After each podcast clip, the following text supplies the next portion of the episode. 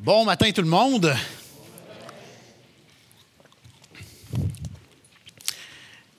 Alors bienvenue à l'Église évangélique baptiste de Shawinigan Sud. J'ai vu, euh, encore une fois ce matin, on a beaucoup de visiteurs. Toujours agréable de vous euh, recevoir. C'est surtout euh, très intéressant aussi de parler avec vous à la fin si vous avez des questions. Donc gênez-vous surtout pas à venir nous voir, les pasteurs ou les gens qui vous ont invités.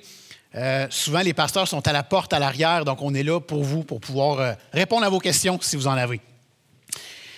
Ceux qui ne me connaissent pas, mon nom c'est Patrick Auger. Je suis un des pasteurs ici à l'Église et on est dans une série vraiment intéressante sur l'Évangile selon l'apôtre Jean. Une série qu'on a nommée Je suis le Fils de Dieu. Et aujourd'hui, on est dans le chapitre 14. Puis je veux tout de suite vous faire une mise en garde le chapitre 14, il y avait tellement d'éléments intéressants qu'on aurait pu faire deux, puis peut-être trois dimanches matin, juste avec ce qu'il y avait là-dedans. Donc, je vais me concentrer aujourd'hui sur l'espoir. Puis j'ai nommé le, message aujourd'hui chrétien. Oui, oui, c'est nous ça, chrétien. Ne laissons pas notre manque de foi être un obstacle à notre espoir. Ne laissons pas notre manque de foi être un obstacle à notre espoir. Vous savez, c'est sûr que vous le savez, on est dans des temps de troubles. Avez-vous remarqué? Peut-être que V'là 100 ans, il disait la même chose. V'là 1000 ans, il disait la même chose. Présentement, on dit encore ça. On est dans des temps de troubles. On dirait que tout est fait dans la vie pour nous troubler. Je vous donne quelques exemples. Les prix qui augmentent. Ça n'a pas de bon sens? Il y a à peu près juste le gaz là, qui se maintient présentement. J'arrive à l'épicerie ou au restaurant. J'ai l'impression, c'est rendu qu'il faut presque aller à la porte pour demander de l'argent pour pouvoir euh, se payer un resto. Mon salaire qui n'augmente pas assez. Je ne parle pas du mien, là. Je suis heureux. Mais c'est ce qu'on entend alentour de nous. Ça n'a pas de bon sens. Les prix sont tellement élevés, le salaire ne suit pas. Bien, faisons des grèves pour essayer d'augmenter nos conditions de vie. Donc, on, voit des grèves présentement, pas juste euh, au Québec, un peu partout. Le climat. dimanche passé, il faisait 2 degrés Celsius. Que c'est ça, faire aussi chaud en mois de février au Québec? Ça peut être troublant, honnêtement. L'identité de genre. Je pensais jamais qu'on aurait cette discussion-là, et c'est vraiment sérieux. Des gens se posent la question s'ils sont un gars ou une fille. Et cette question-là n'arrive pas à l'âge de 35 ans. À l'école primaire de ma plus jeune, il y a des gens qui se posent la question et qui même sont dans des processus pour changer d'identité. Les guerres. Avec Doug ce matin, on a vu euh, à quel point il y en a eu des guerres. On va le voir encore aujourd'hui. On dirait que des guerres, il y en a toujours plus qui commencent comparé à ceux qui finissent. Il y a toujours plus de guerres, puis ça arrête rarement l'itinérance. Ma femme et moi, on est allés marcher à Trois-Rivières sur une heure de souper dernièrement.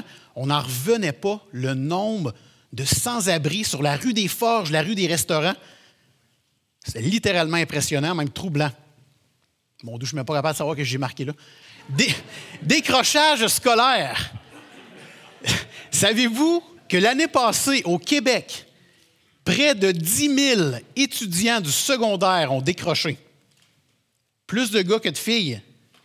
À peu près, à peu près 6 000 gars, 4 000 filles environ. C'est énorme, ça, c'est juste dans un an.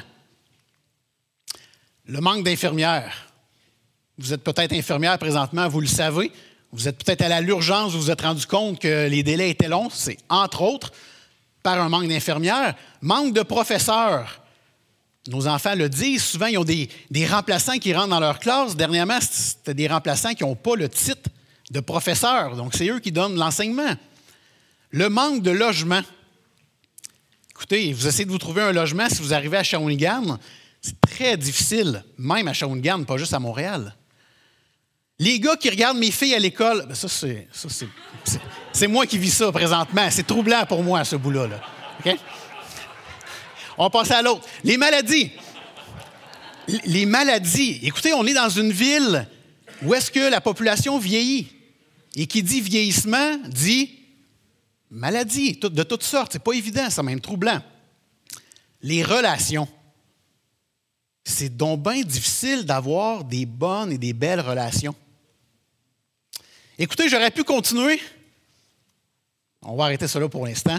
Mais c'est pour vous dire que si ton cœur est troublé ce matin, le message de ce matin là, va te toucher particulièrement. Dieu a quelque chose pour toi ce matin si tu as le cœur troublé. Et il veut t'offrir le seul espoir qui ne s'éteindra jamais. Et aujourd'hui, on va parler beaucoup d'espoir. J'ai amené le chapitre 14 d'une manière complètement différente à ce qu'on est habitué.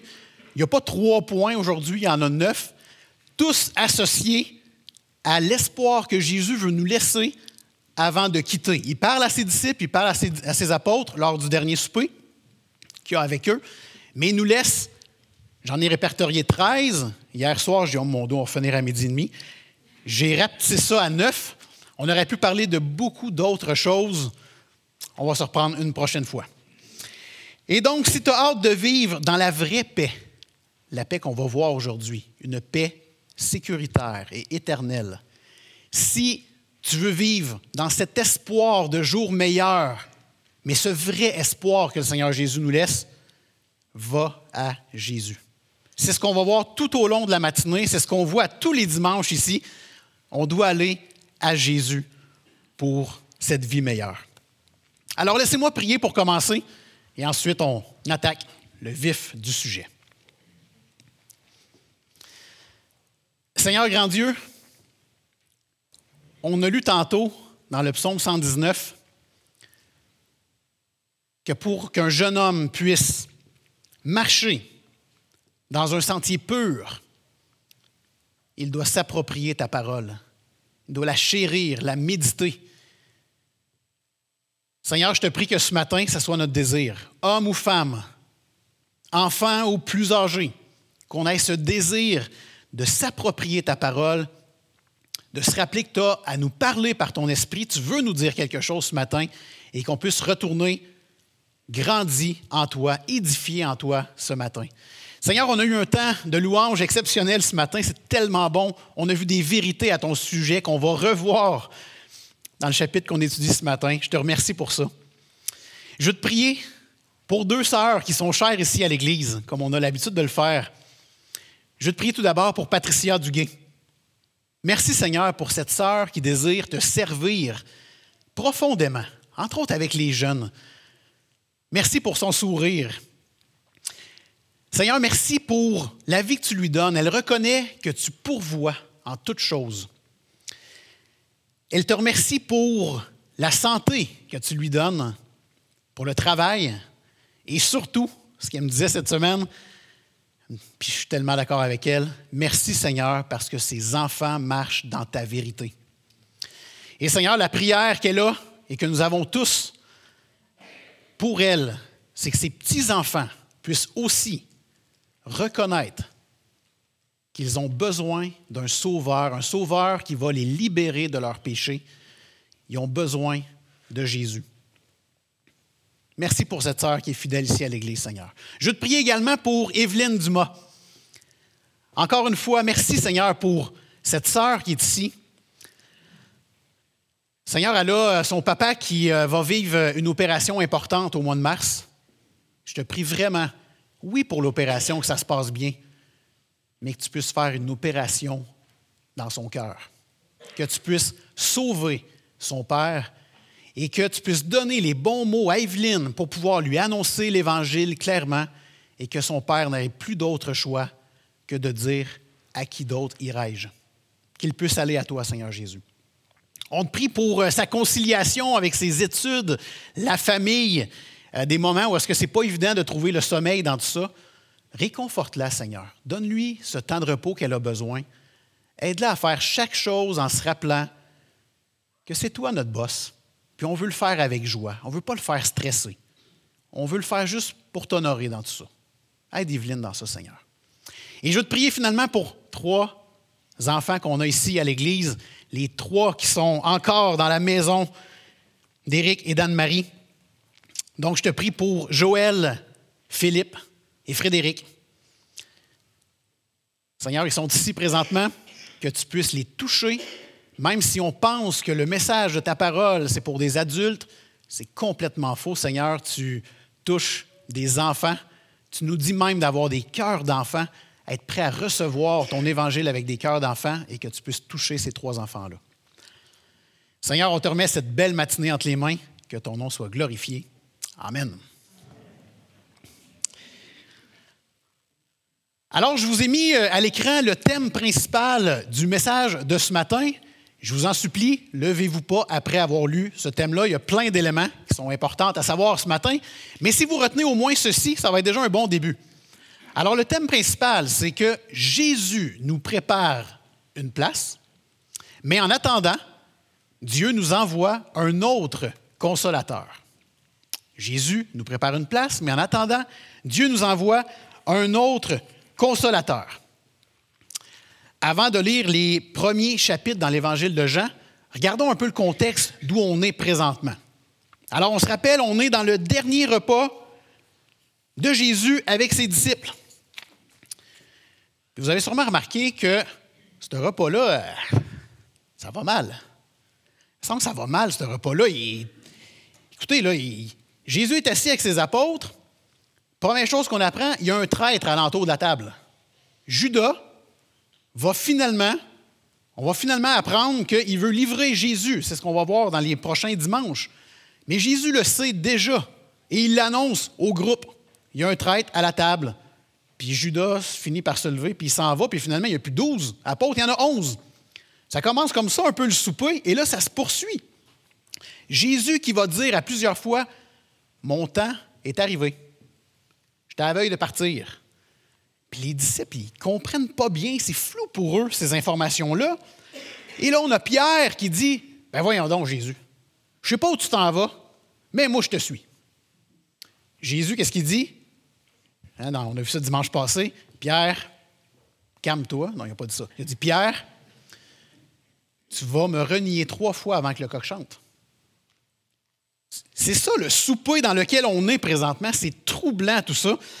Heureusement, Jésus apporte un encouragement. On l'a vu au chapitre 13, dimanche passé. Malgré toutes ces mauvaises nouvelles aux yeux des disciples, il y a un encouragement. Jésus leur dit, Aimez-vous comme je vous ai aimé. Aimez-vous les uns les autres comme je vous ai aimé. Et ça, c'est tout un encouragement. Le sacrifice de Jésus-Christ, c'est l'amour par excellence sur lequel nous devons nous baser. Et donc, on va lire ensemble, si vous voulez tourner avec moi, dans Jean, le chapitre 14. On va lire les versets 1 à 14 pour débuter, avant d'aller voir justement plusieurs moments d'espoir que le Seigneur laisse lors de ce souper, même s'il est un peu troublant. Jean 14, les versets 1 à 14. Que votre cœur ne se trouble point. Croyez en Dieu et croyez en moi. Seigneur Jésus qui parle. Il y a plusieurs demeures dans la maison de mon Père. Si cela n'était pas, je vous l'aurais dit. Je vais vous préparer une place. Et lorsque je m'en serai allé et que je vous aurai préparé une place, je reviendrai et je vous prendrai avec moi, afin que là où je suis, vous y soyez aussi. Vous savez où je vais, et vous en savez le chemin.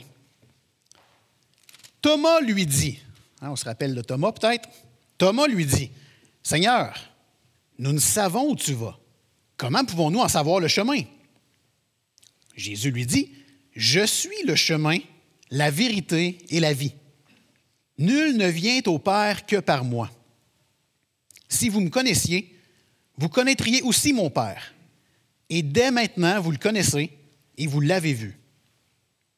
Philippe lui dit, Seigneur, montre-nous le Père et cela nous suffit. Jésus lui dit, Il y a si longtemps que je suis avec vous et tu ne m'as pas connu, Philippe. Celui qui m'a vu a vu le Père. Comment dis-tu, montre-nous le Père? Ne crois-tu pas que je suis dans le Père et que le Père est en moi? Les paroles que je vous dis, je ne les dis pas de moi-même. Et le Père qui demeure en moi, c'est lui qui fait les œuvres. Croyez-moi, je suis dans le Père et le Père est en moi. Croyez du moins à cause de ses œuvres. En vérité, en vérité, je vous le dis, celui qui croit en moi fera aussi les œuvres que je fais. Et il en fera de plus grandes, parce que je m'en vais au Père. Et tout ce que vous demanderez en mon nom, je le ferai, afin que le Père soit glorifié dans le Fils. Si vous demandez quelque chose en mon nom, je le ferai.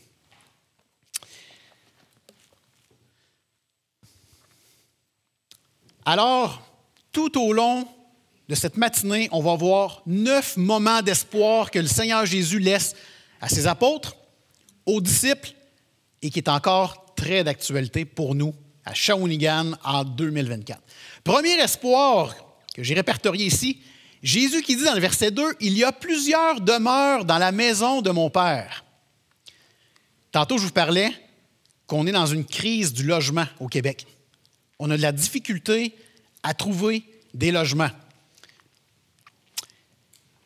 Pour 100 logements à Shawinigan, combien vous pensez qu'il y en a qui sont disponibles? 0,7. 0,7% de logements disponibles à Shawinigan. À Trois-Rivières, c'est 0,4. Aussi bien dire qu'il n'y en a pas.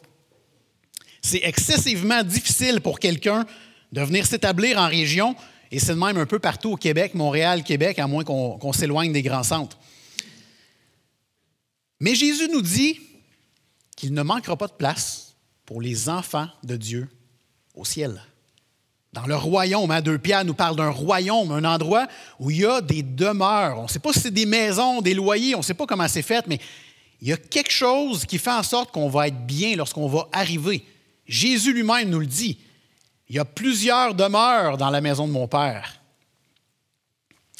Le ciel, que la Bible nous parle partout comme étant le lieu où réside Dieu et là où on ira, c'est un endroit unique, incomparable. Ça n'existe pas ailleurs, une situation comme celle-là. On a l'assurance, lorsqu'on est enfant de Dieu, d'avoir une place de choix avec Jésus au ciel. Un endroit où la mort n'existe plus, les pleurs n'existent plus, le manque de foi n'existe plus, la tristesse, la douleur, les cœurs troublés, tout ça n'existe plus au ciel lorsque nous sommes enfants de Dieu.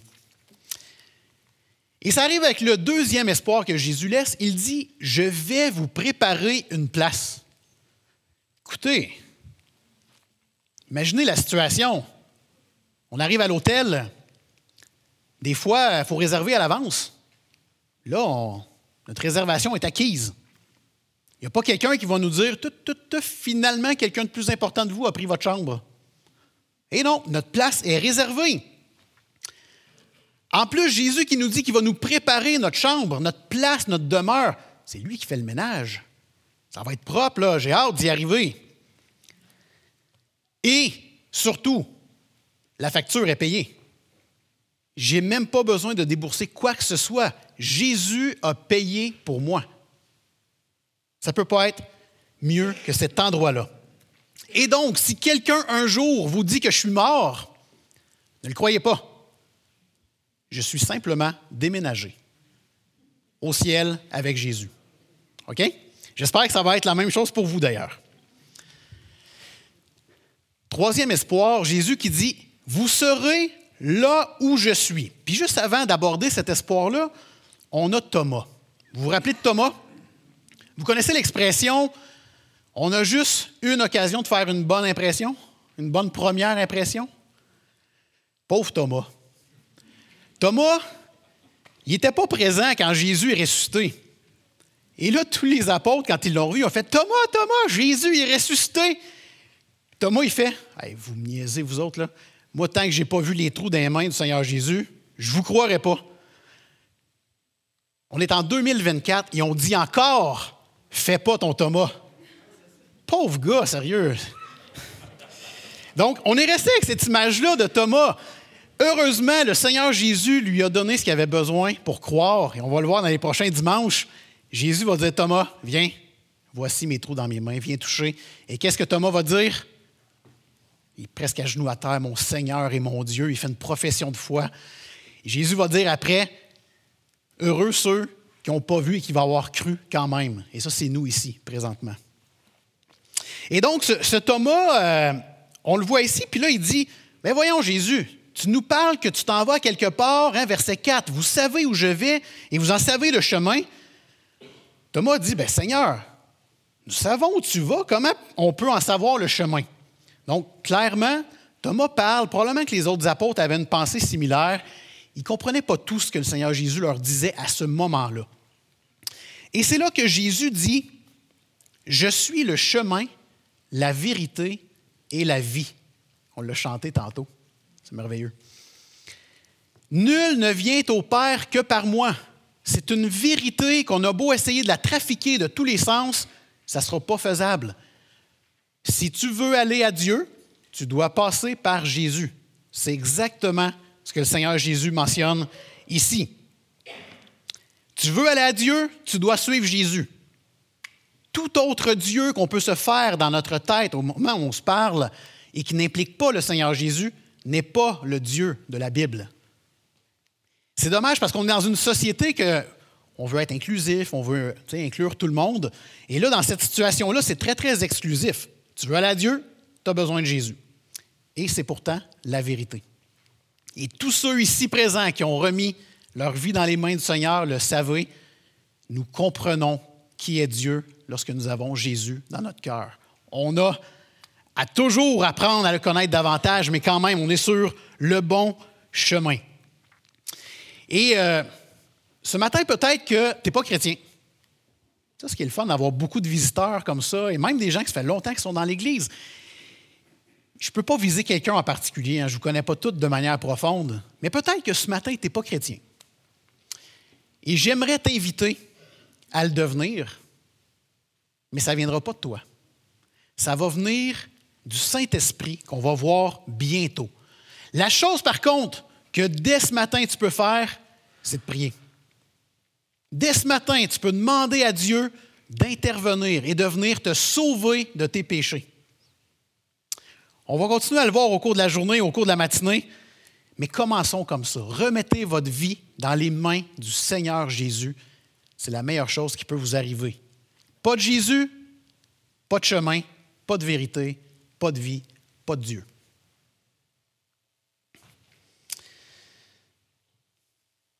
Et donc, le chemin qui mène à Dieu, ça ne passe pas par les dix commandements. Ça passe pas par des rites que vous êtes habitués de faire. Ça ne passe même pas par l'appartenance à une église. Ça passe par Christ et Christ seul. Et ça ne vient pas de nous. C'est la grâce de Dieu. On ne peut pas faire quelque chose de particulier pour aller à Dieu. Ça vient de lui. On peut prier par contre. On peut demander au Seigneur de venir intervenir. Et on va le voir plus tard, il va répondre. Espoir numéro 4. Nous ferons les œuvres de Jésus et même de plus grandes. Puis encore là, juste avant, on a un autre homme qui arrive ici, on a Philippe. Philippe, et non pas l'évangéliste, il faut faire attention, hein, à l'époque, il n'y avait pas un grand registre de prénoms. Nous, aujourd'hui, il y a autant de prénoms qu'il y a d'empreintes, mais à ce moment-là, c'est comme, il y a des Philippe, il y a des Jacques, puis ce n'est pas toujours les mêmes. Fait faut faire attention. Ici, il semble que c'est deux Philippe différents, entre Philippe l'apôtre et Philippe l'évangéliste. Ça a créé des confusions à travers les années parce que les deux auraient des filles. Mais bref, où est-ce qu'on veut en venir? C'est que ce Philippe-là, qui est autour de la table avec Dieu, avec Jésus, il lui dit, au verset 8, Seigneur, montre-nous le Père, et ça, ça va nous suffire.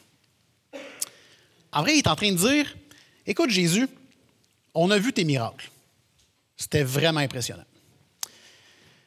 On voit que tu nous dis que tu vas au Père, que le Père est en toi, tu es dans le Père. Mais tu sais, honnêtement, montre-nous le Père, ça va suffire. Peut-être que Philippe fait référence à des épisodes dans l'Ancien Testament où des gens ont senti la présence de Dieu, hein? Moïse, Jacob. Et donc, il veut vivre la même chose. Mais la réalité est fort probablement que ce n'est pas juste Philippe, c'est probablement tous les apôtres. En disant, montre-nous le Père, ça va nous suffire, c'est comme s'il est en train de dire que la vie de Jésus n'atteint pas leurs attentes. Et Jésus est en train de lui dire, verset 9, hein, Il y a si longtemps que je suis avec vous, tu ne m'as pas connu, Philippe.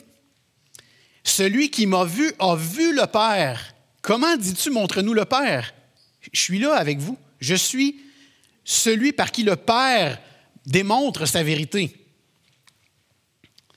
Alors, vous voyez, on a beau passer trois ans avec Jésus d'une manière intentionnelle, proche, comme ça, ça ne fait pas d'eux des gens qui connaissent tout. Ça ne fait peut-être même pas d'eux des chrétiens si on se fie à Judas. Et dans le cas de Philippe ici, évidemment, je ne suis pas en train de dire qu'il n'est pas chrétien, mais Philippe ici a encore des doutes, il a encore des choses qu'il ne comprend pas. Et Jésus essaie de lui expliquer le mieux possible. Bref, Jésus dit, je suis dans le Père, le Père est en moi. Et vous allez faire des œuvres si vous croyez en moi, et pas juste des œuvres standards, vous allez faire encore des œuvres plus grandes que ce que vous avez vu de moi. Et euh, sûrement vous vous posez la question, qu'est-ce qu'on peut faire de plus grand que Jésus alors que nous-mêmes, on est pécheurs? Donc, les œuvres qu'on va faire de plus grandes, c'est certainement pas dans le sens de la puissance. Mais, on l'a vu à travers les années, c'est plutôt dans le sens de l'étendue. Jésus n'a pas sorti de la région de la Palestine pour prêcher son message. Au moment où il est mort, ressuscité et même enlevé pour aller rejoindre son Seigneur, le Saint-Esprit est arrivé et à partir de ce moment-là, les apôtres se sont dispersés jusqu'aux extrémités de la terre. Et c'est la raison pour laquelle encore aujourd'hui, on est des millions de chrétiens qui se réunissent en même temps pour glorifier Dieu, pour partager la bonne nouvelle de Jésus, qui est mort à la croix pour nos péchés, qui est ressuscité le troisième jour et qu'il vit en nous par son esprit. On est en 2024 après Jésus-Christ et ce message de l'Évangile continue à grandir malgré les persécutions dans certains pays. De génération en génération, des enfants, des hommes et des femmes se joignent au peuple de Dieu. C'est pas merveilleux, ça? Quand Jésus dit on va faire des œuvres plus grandes, ben c'est exactement ça. C'est de savoir qu'on est ici. J'ai un micro en train de vous partager l'Évangile. Vous allez faire la même chose dans vos familles aujourd'hui. Puis dans 50 ans, si le Seigneur n'est pas encore revenu, on va continuer à démontrer ce beau message de l'Évangile.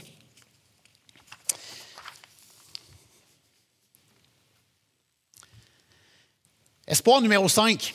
Si vous demandez quelque chose en mon nom, je le ferai.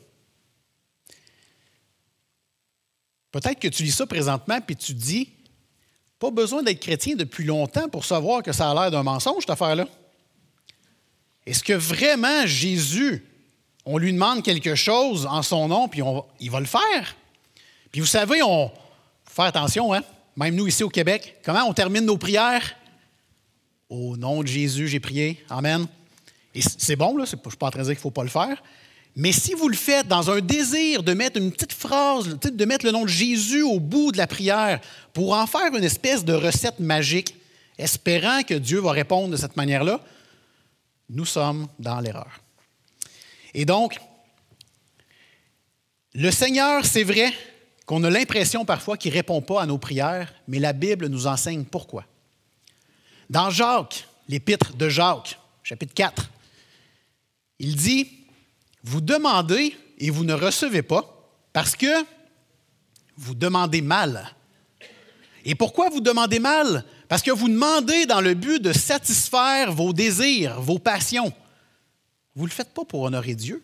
Vous demandez des choses pour être plus grand que les autres, pour montrer votre, votre supériorité face aux autres, pour vous glorifier vous-même. Combien de fois j'ai demandé des choses au Seigneur et il ne m'a pas répondu, selon ma perception, et que dans les faits, il était juste en train de me dire Tu demandes quelque chose pour te glorifier, je ne te le donnerai pas. Voilà, ça m'arrive à moi aussi. Je suis convaincu que ça vous arrive à vous aussi. Mais il faut faire attention à ça. Le Seigneur répond. Autre chose qu'on voit dans la Bible, c'est que lorsque, si on veut vraiment avoir une réponse à nos prières tangibles, il y a deux éléments à considérer. La prière la demande doit être faite avec foi. On le voit dans 1 Jean 5. Croyez que vous l'avez eu, vous allez le recevoir. Ça doit être fait avec foi. Mais il y a la contrepartie que ça doit être aussi fait selon la volonté de Dieu. Jésus lui-même a demandé à son Père, Père, éloigne de moi cette coupe. Hein, il voyait sa, fin arriver, puis il, était troublé en son esprit. Éloigne de moi cette coupe, mais non pas ma volonté, mais la tienne. Jésus lui-même. En plus, Jésus, dans Matthieu, Matthieu 6, le Notre Père, il nous enseigne comment prier. Il nous montre le Notre Père, et dans le Notre Père, ça dit que ta volonté soit faite. Alors, quand on demande quelque chose, on le demande avec foi, et pas une petite foi, pas avec un manque de foi, mais avec grande foi. Et on attend la volonté, que ce soit la volonté de Dieu. J'aimerais aussi, chers Québécois, te suggérer autre chose du pourquoi Dieu ne répond pas toujours. C'est peut-être parce que nos prières sont trop petites pour un si grand Dieu. Je vais vous donner un exemple. Je suis presque gêné de vous le dire, mais en même temps, ça va vous servir, je suis sûr. On a eu ici à l'Église, il y a quelques années, un camp de jour. Vous vous rappelez? On a voulu faire un camp de jour avec. Euh, c'est un camp immersion anglaise. Et euh, je préparais ça avec notre ami Luke Burt. Je me permets de le nommer parce que j'en sors juste du bien de, ça. J'étais assis avec lui dans mon sous-sol et c'était le temps de prier. Puis j'ai dit, Luke, on va prier pour qu'on ait une personne. Si le Seigneur nous amène un enfant à ce camp-là, gloire à lui. Puis là, Luke, il, il parlait anglais à ce moment-là, puis moi, mon anglais n'est pas très bon, mais je l'ai compris complètement à ce moment-là, OK? Il me dit, Pat, voyons donc, on ne va pas prier pour un enfant, on va prier pour 20 enfants. Puis là, moi, je, suis là, puis je fais, et qu'il y a de la misère à comprendre le Québec. Voyons donc voir s'il va y avoir 20 enfants qui vont venir à notre camp de jour ici à l'église. Bien, on a prié pour 20 enfants. On en a eu combien? 20. Puis tranquillement, c'est tombé à 19 parce qu'il y en a un qui était euh, un peu plus turbulent. Mais quand même, on a eu 20 enfants dans ce camp de jour. Écoutez, moi le premier, je prie trop souvent pour des petites choses alors qu'on a un si grand Dieu. Pourquoi pas lui offrir une foi élargie, lui faire confiance qui va nous donner beaucoup plus qu'un enfant? Je vous donne un autre exemple pendant qu'il me vient en tête.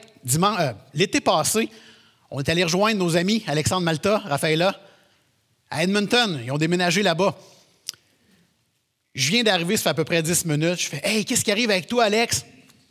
Alex, il dit Ah, ben, je suis dans un processus d'implantation d'une église. Tu viens d'arriver à Edmonton. Que c'est ça? Il dit Oui, bien, il y a il y a un pasteur qui cherchait euh, quelqu'un pour démarrer, implanter son église, puis euh, j'ai embarqué avec lui, puis là, on est en train de démarrer ça, cette église-là. Puis je fais OK, mais vous êtes combien? Il dit Bien, on est 13. Attends un peu, là. Qu'est-ce que je comprends pas, là? Vous êtes 13 puis vous démarrez une église? Il dit Ben oui, mais il dit Patrick, les Québécois, vous manquez de foi. Je suis obligé de dire que c'est vrai. Je suis obligé de dire que c'est vrai. Moi, le premier. Des fois, on a des sujets qu'on a une grande foi, mais il y a plusieurs sujets qu'on dirait qu'on se limite. Je ne sais pas si c'est le fait qu'on est québécois. Là, je vous ai parlé de deux hommes qui arrivent d'ailleurs. On a peut-être à apprendre des gens qui arrivent d'ailleurs, justement. Mais ne laissons pas notre manque de foi être un obstacle à l'espoir que le Seigneur nous donne. On a un grand Dieu. Il donne de grandes réponses. Faisons-lui confiance. On va lire maintenant les versets 15 à 31. Puis on va voir après d'autres beaux moments de foi que le Seigneur Jésus laisse à ses disciples. Chapitre 14, versets 15 à 31. Si vous m'aimez, gardez mes commandements. Et moi, je prierai le Père, et il vous donnera un autre consolateur, afin qu'il demeure éternellement avec vous. L'Esprit de vérité que le monde ne peut recevoir parce qu'il ne le voit point et ne le connaît point. Mais vous, vous le connaissez, car il demeure avec vous et il sera en vous. Je ne vous laisserai pas orphelin, je viendrai à vous. Encore un peu de temps et le monde ne me verra plus. Mais vous, vous me verrez, car je vis, et vous vivrez aussi. En ce jour-là, vous connaîtrez que je suis en mon Père, que vous êtes en moi et que je suis en vous. Celui qui a mes commandements et qui les garde, c'est celui qui m'aime. Et celui qui m'aime sera aimé de mon Père. Je l'aimerai et je me ferai connaître à lui. Jude, non pas l'Iscariote, lui dit, Seigneur, d'où vient que tu te feras connaître à nous et non au monde? Jésus lui répondit, Si quelqu'un m'aime, il gardera ma parole, et mon Père l'aimera. Nous viendrons à lui et nous ferons notre demeure chez lui. Celui qui ne m'aime pas ne garde point mes paroles. Et la parole que vous entendez n'est pas de moi, mais du Père qui m'a envoyé. Je vous ai dit ces choses pendant que je demeure avec vous. Mais le consolateur, l'Esprit Saint, que le Père enverra en mon nom, vous enseignera toutes choses et vous rappellera tout ce que je vous ai dit. Je vous laisse la paix, je vous donne ma paix. Je ne vous donne pas comme le monde donne. Que votre cœur ne se trouble point et ne s'alarme point. Vous avez entendu que je vous ai dit, je m'en vais et je reviens vers vous. Si vous m'aimiez, vous vous réjouiriez de ce que je vais au Père, car le Père est plus grand que moi. Et maintenant, je vous ai dit ces choses avant qu'elles arrivent, afin que, lorsqu'elles arriveront, vous croyez. Je ne parlerai plus guère avec vous, car le prince du monde vient. Il n'a rien en moi, mais afin que le monde sache que j'aime le Père et que j'agis selon l'ordre que le Père m'a donné, levez-vous, partons d'ici.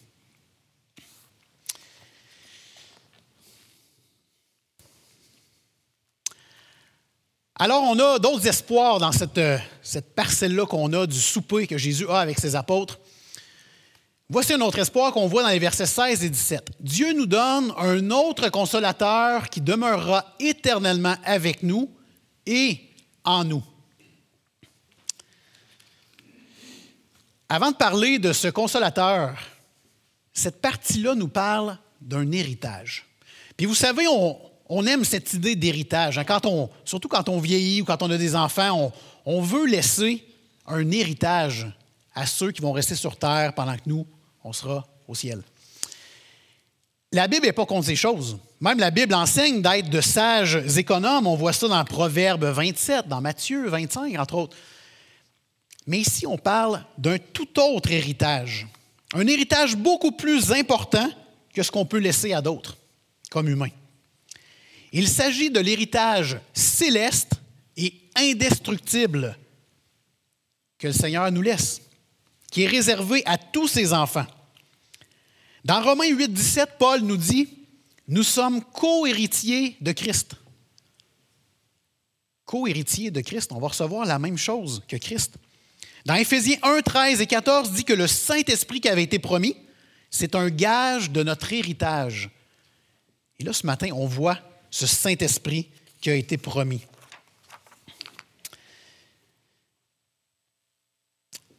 Avant d'aller à la définition du consolateur, vous savez qu'être chrétien, c'est avant tout aimer Jésus.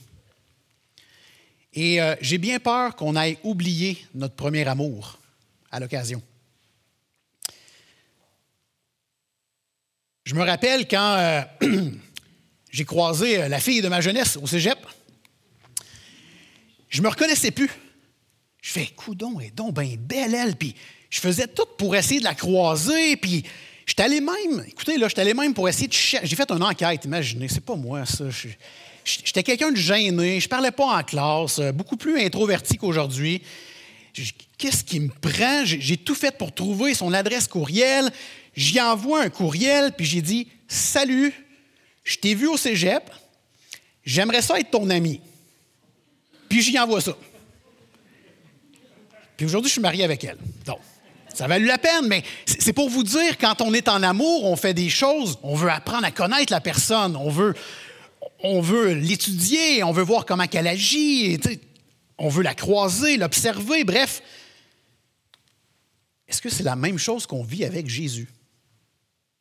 À combien plus forte raison, si j'ai tout donné mon énergie dans cette situation-là, à combien je dois faire des pas incommensurables pour en arriver à faire beaucoup mieux avec Jésus? Il m'a sauvé, il m'a aimé le premier. J'ai un rôle à jouer pour garder notre amour intact entre moi et le Seigneur Jésus. Je veux voir sa beauté, je veux l'observer, je veux l'étudier. Puis en plus, il nous laisse sa parole qu'on peut chérir. J'ai pas juste à attendre qu'il me parle, je peux moi-même à chaque jour l'étudier puis apprendre sur mon Sauveur. Et puis vous le savez, pour ceux qui ont déjà lu leur Bible plusieurs fois, ce n'est jamais redondant de lire notre Bible. Des fois, on relit combien de fois le même chapitre, le même verset, puis il nous parle de manière différente en fonction de ce qu'on vit. Moi, je vous encourage à garder les yeux rivés sur notre premier amour, qui est le Seigneur Jésus, le chérir. Et ce Seigneur Jésus nous offre un autre espoir ici. Il l'offre à ses apôtres, mais par extension à nous. Il nous offre un autre consolateur. Donc, il est en train de dire à ses apôtres lors du souper, euh, je m'en vais. Mais je ne m'en vais pas en vous abandonnant, je m'en vais en vous laissant un autre consolateur. Et le mot consolateur ici, le terme grec, un hein, qui signifie, c'est pas juste un mot, c'est comme une phrase, ça signifie que c'est quelqu'un qui est appelé à accompagner dans le but d'aider. C'est un assistant. Il y a plusieurs, ça fait, une connotation d'assistant, quelqu'un qui réconforte, un conseiller, un enseignant, un avocat de la défense. Ça veut tout dire ça. Le consolateur que le Seigneur Jésus, que le Père va nous laisser lorsque le Seigneur Jésus quittait ses apôtres sur terre. Et là, on a un terme bien intéressant ici parce que ce n'est pas juste que le Père va nous donner un consolateur.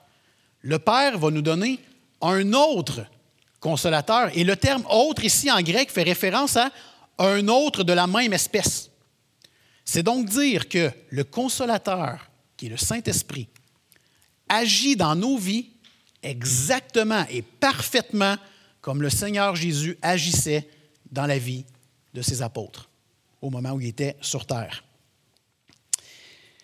Et donc, aujourd'hui, en plus, cette personne du Saint-Esprit dynamise l'œuvre de Jésus. Parce que là, maintenant, comme on a dit tantôt, hein, il y a une extension qui se fait. Ce n'est pas rester juste dans le coin d'Israël, on est à Shawinigan et on voit que le Saint-Esprit agit dans nos cœurs. Il nous aide à ne plus pratiquer le péché. Est-ce qu'il va y avoir encore des péchés? Malheureusement, oui. Mais il nous aide à ne plus les pratiquer. Il nous aide à nous repentir de nos péchés parce qu'on veut imiter Christ. On veut imiter Christ qui vit en nous. Donc, on ne veut pas pratiquer le péché. C'est le Saint-Esprit qui nous aide à le faire. Le consolateur, ce Saint-Esprit, demeure dans tous les enfants, donc il demeure avec les enfants de Dieu et dans les enfants de Dieu. Paul, dans sa première lettre aux Corinthiens, il mentionne même que nous sommes, hein, tous les chrétiens, nous sommes le temple de Dieu et l'Esprit de Dieu habite en nous. Ça fait exactement référence à ce que Jésus dit. Je vais vous donner le consolateur, il va vivre en vous. Paul nous dit, c'est bien vrai, on est le temple de Dieu et l'Esprit de Dieu habite en nous.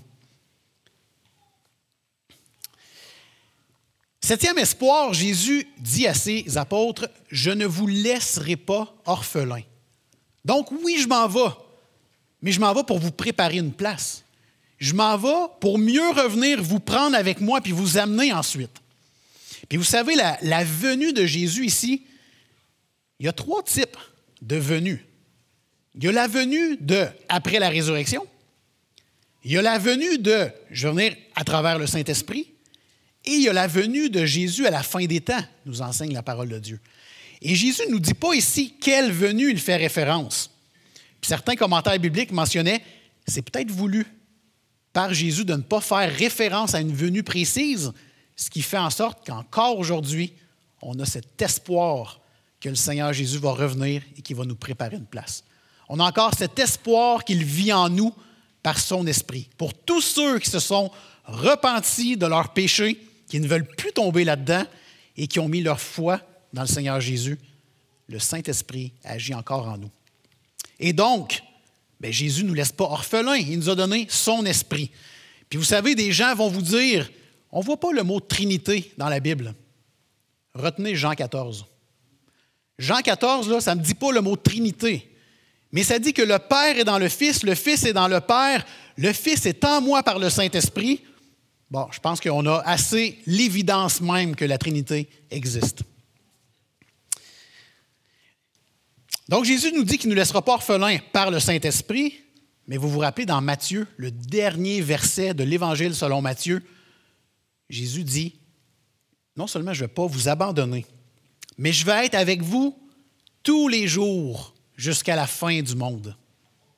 Il n'est pas avec nous humainement parlant, il est avec nous tous les jours par son esprit qui vit en nous. D'ailleurs, un autre espoir hein, qu'il dit lui-même au verset 19, Je vis et vous vivrez aussi. On l'a chanté tantôt, parce qu'il vit. Jésus vit. Ça prend de la foi. Ça ne prend pas un manque de foi, ça prend beaucoup de foi pour croire que Jésus vit encore aujourd'hui. Et rappelez-vous ce, verset, je l'ai mentionné tantôt, mais Galates 2.20, Paul qui dit, si je vis, ce n'est plus moi qui vis, c'est Christ qui vit en moi. Donc, le Seigneur Jésus ne nous laisse pas orphelins, peu importe ce que tu vis présentement dans ta vie, peu importe comment ton cœur est troublé, le Seigneur Jésus ne nous laisse pas orphelins. Il est là, il prend soin de nous. Et finalement, le neuvième espoir, Jésus qui dit, je vous laisse la paix, je vous donne ma paix. Puis juste avant d'arriver à ça, euh, je voulais juste vous mentionner une petite information parce qu'on a un troisième apôtre qui interagit ici. Je n'ai pas le temps d'aller en détail sur cette partie-là, mais on a Jude. Puis dans vos Bibles, il est marqué Jude, non pas l'Iscariote. Puis pour nous, euh, traduit en français, ça fait du sens. Là. On dit, ben, on le sait bien, c'est Judas l'Iscariote. Mais en grec, Jude, c'est Judas. Puis Judas, c'est Judas. Donc vous comprenez que ce n'est pas évident. Et si vous prenez une traduction anglophone, c'est Judas.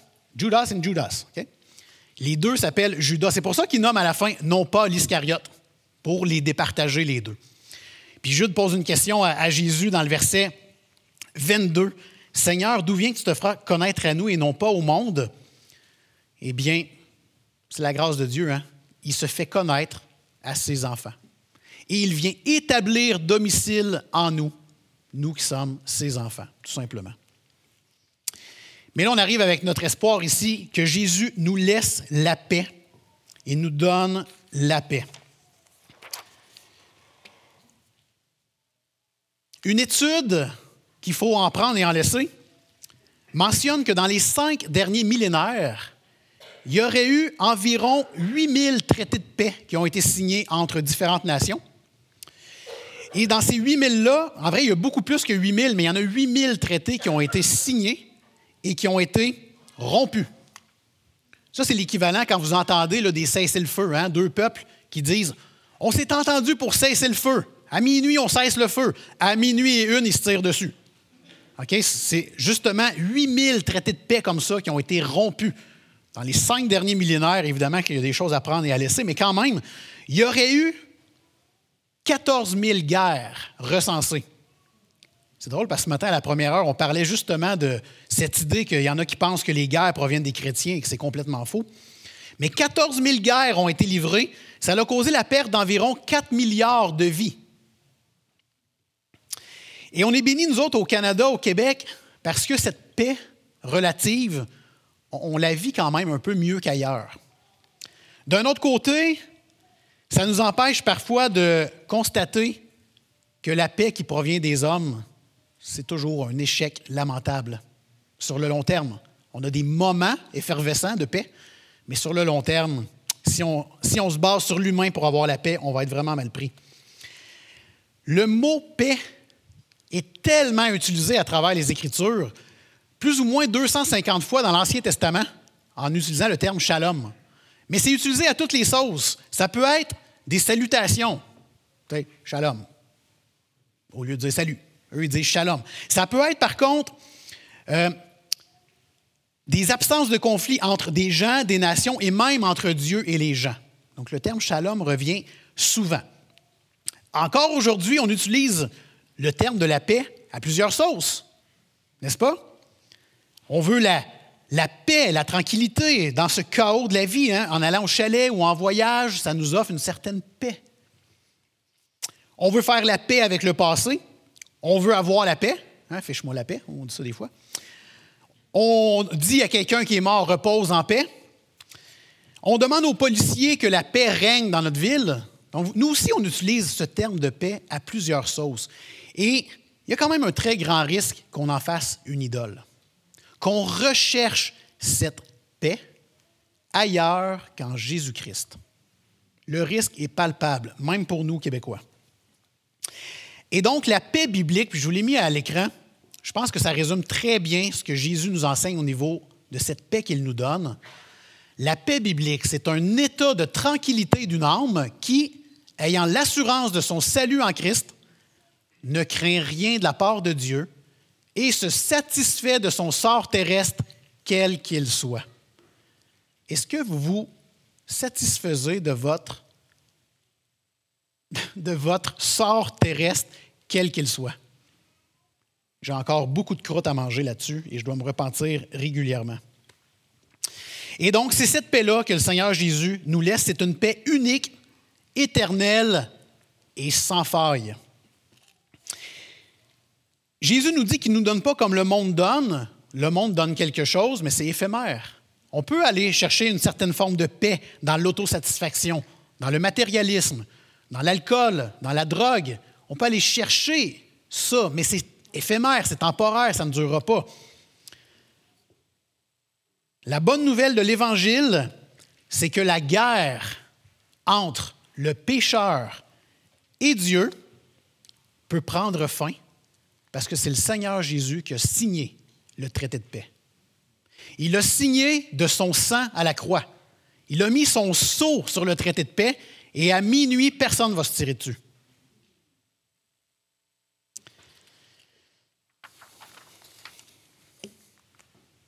Conclusion.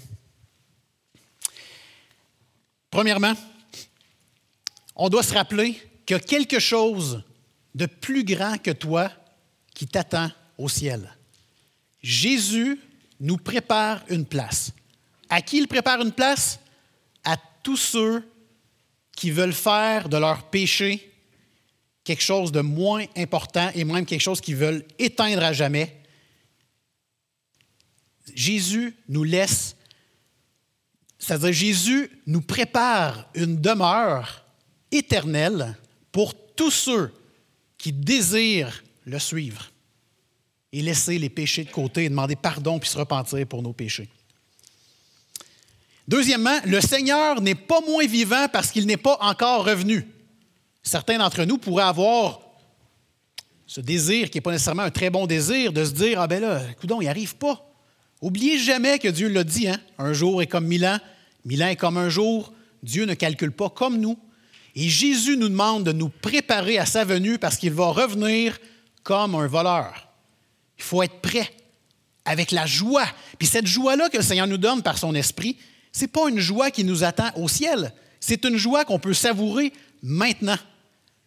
Déjà, on peut voir les bénédictions du Seigneur dans notre vie et savoir que ces petites bénédictions-là sont un avant-goût de ce qu'on va savourer pleinement au ciel avec lui.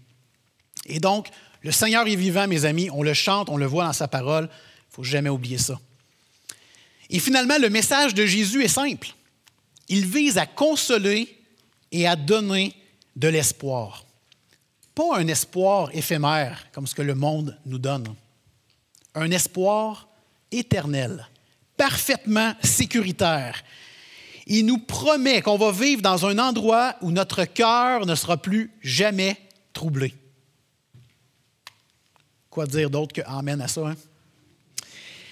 Alors pour terminer, j'invite le groupe euh, de louanges à, à s'avancer.